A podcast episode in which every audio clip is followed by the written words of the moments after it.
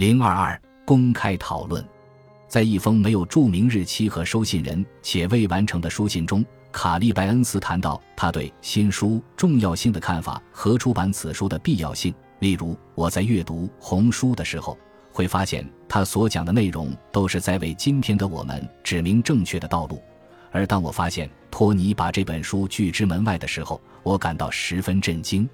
如果他也像我一样吸收了同样多的红书内容，也不会在心灵中产生一个无意识点。而且，我认为这不是将红书读过三遍还是四遍的问题。另外，还有一个令人费解的事情，即他为什么对荣格将红书出版毫无兴趣。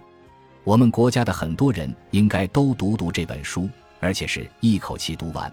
因为他对当今的很多东西所进行的重新思考和澄清，动摇了所有尝试去寻找生命线索的人。他的每一句话都带有个人的活力和色彩，并且坦率直接地写出所有内容，就像康沃尔之火在他身上燃烧一样。当然，正如他所说的那样，如果他原封不动地将这本书出版，他将会永远离开理性科学界的争论。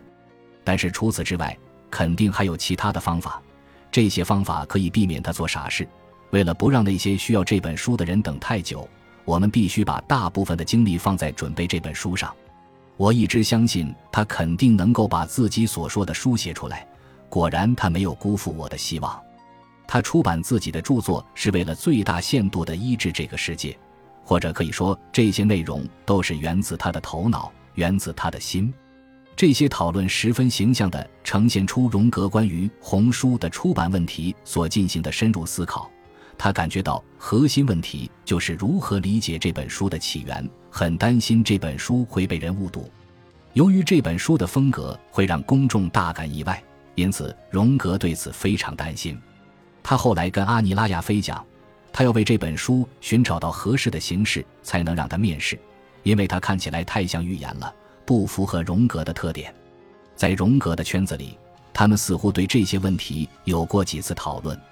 一九二四年五月二十九日，卡利拜恩斯记录下了他和彼得拜恩斯的一次讨论。彼得认为，只有那些了解荣格的人才能够读懂新书；相反，卡利认为这本书是在用一个人的灵魂记录宇宙的变迁，就像一个人站在海边，聆听着奇怪且令人敬畏的音乐。但是他却无法解释为什么自己的心会隐隐作痛，或者为什么有一种想哭的冲动堵在嗓子眼。我想，红书给人带来的也是这种感觉，也即是一个人竭力想借助他的神圣感将自己解脱出来，从而达到一个前所未有的高度。更多的证据显示，荣格也把新书的副本给了其他密友，并和他们讨论出版书中内容的可能性。沃尔夫冈·斯托克迈尔就是其中的一位。荣格在一九零七年与他结识，在他为斯托克迈尔写的副文中，荣格赞扬他是第一位对自己的作品感兴趣的德国人。他说，斯托克迈尔是一位真正的朋友，经常跟自己结伴去意大利和在瑞士旅行，他们几乎每年都会见面。荣格这样评价斯托克迈尔。他的与众不同之处在于对病态心理过程的极大兴趣和深入理解。我还发现他比较能够认同接受我较广的视角，这对我后期的比较心理学作品起到非常重要的作用。斯托克迈尔和荣格一起把我们的重要渗透纳入到中国古典哲学、印度和密宗瑜伽的神秘思辨中。一九二四年十二月二十二日，斯托克迈尔写信给荣格说。我经常渴望能够拥有一本红书，如果可以的话，我希望能够把它抄下来。但是当它在我手上的时候，我没有誊抄，而它现在已经不在我手上了。在最近的幻想中，我看到一种装订松散的文档杂志，内容来自锤炼无意识，里面图文并茂。很明显，荣格寄过一些材料给斯托克迈尔。一九二五年四月三十日，斯托克迈尔写信给荣格说。我们同时看了审视这一部分，它同样给人一种你仍处在极大的精神错乱中的感觉。从红书中节选一部分放到这样的集体环境中是值得尝试的。当然，你的评论不可或缺，因为你要调整的地方也主要集中在这里。这里有极其重要的丰富资源，包含意识的和无意识的。而且我明显是在幻想制作一个同样的复制品。你能够理解我的行为，你不用害怕来自我身上的外倾魔力。绘画也具有很强大的吸引力。荣格评论部分的手稿应该和这些讨论直接相连，因此荣格圈子里的人对新书的重要性和是否出版他持不同的观点，而这些都取决于荣格的最终决定。卡利拜恩斯没有把新书誊抄完，他只誊抄到第二卷的前二十七页。在接下来的六年中，他主要集中精力将荣格的论文翻译成英文。接着，他又开始翻译《易经》。在某一时期，笔者估计应该是在二十世纪二十年代中期，荣格又回到草稿中重新进行编辑，在将近二百五十页的内容上增删。他的修改主要是为了使语言和术语现代化，同时又修改了他已经使用花体字誊抄到新书中的内容。还有某些遗漏的内容，很难想象他为什么要这么做，除非他在严肃地思考出版这本书。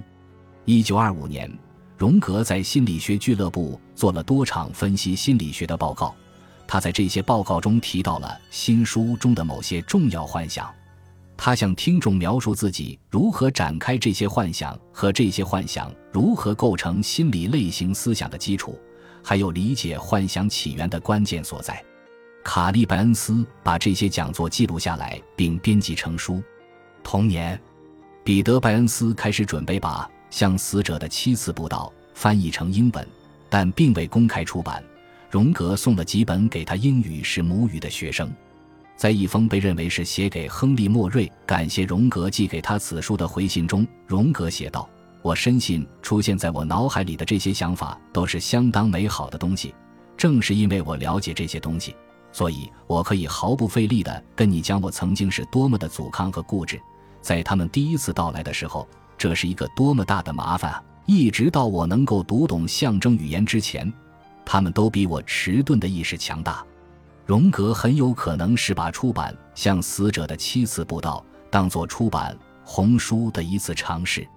芭芭拉·汉娜认为，荣格对出版《向死者的七次布道》感到很后悔。而且强烈感觉到自己应该只把它留在红书中。荣格在某个时候写了一篇名为《评论》的手稿，内容是对第一卷中的第九、第十、第十一章的评论。他在一九二五年的讲座中已经讨论过一些幻想，当时还谈到了更细节的内容。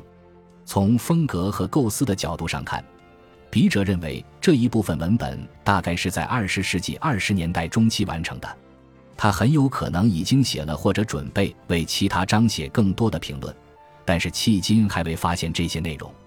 这份手稿显示，他为理解每一个幻想的细节做了大量的工作。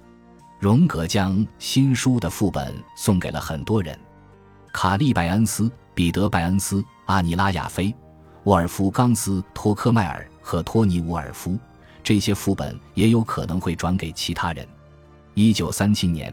彼得·拜恩斯的房子被一场大火烧毁，他手中的新书也遭到破坏。多年以后，他写信问荣格是否可以再送他一份副本，并表示想将它翻译成英文。荣格回复说：“我试试看能否再给你做一本红书的副本，请不要担心翻译的问题。我可以肯定他已经有两个或三个译本了，但是我不知道是谁翻译的，翻译的怎么样。”这个译本数量的推测，应该是根据他给出去的副本数量所做的假设。荣格也让以下人物读过或看过新书：理查德·霍尔、提纳·凯勒、詹姆斯·科什、西美娜·罗伊利德·奥古洛和库尔特·伍尔夫。阿尼拉·亚菲读过黑书，提纳·凯勒读过黑书的某些章节。荣格很有可能也向其他密友展示过新书。例如，埃米尔·梅特纳、弗朗茨·里克林、艾丽卡·施莱格尔、汉斯特·吕布和玛丽·路易斯·冯·法兰兹。很明显，荣格只让那些他完全信任的人看这本书，而且他认为这些人能够完全理解他的想法，而他的相当一部分学生都不符合这一标准。本集播放完毕，感谢您的收听，喜欢请订阅加关注。主页有更多精彩内容。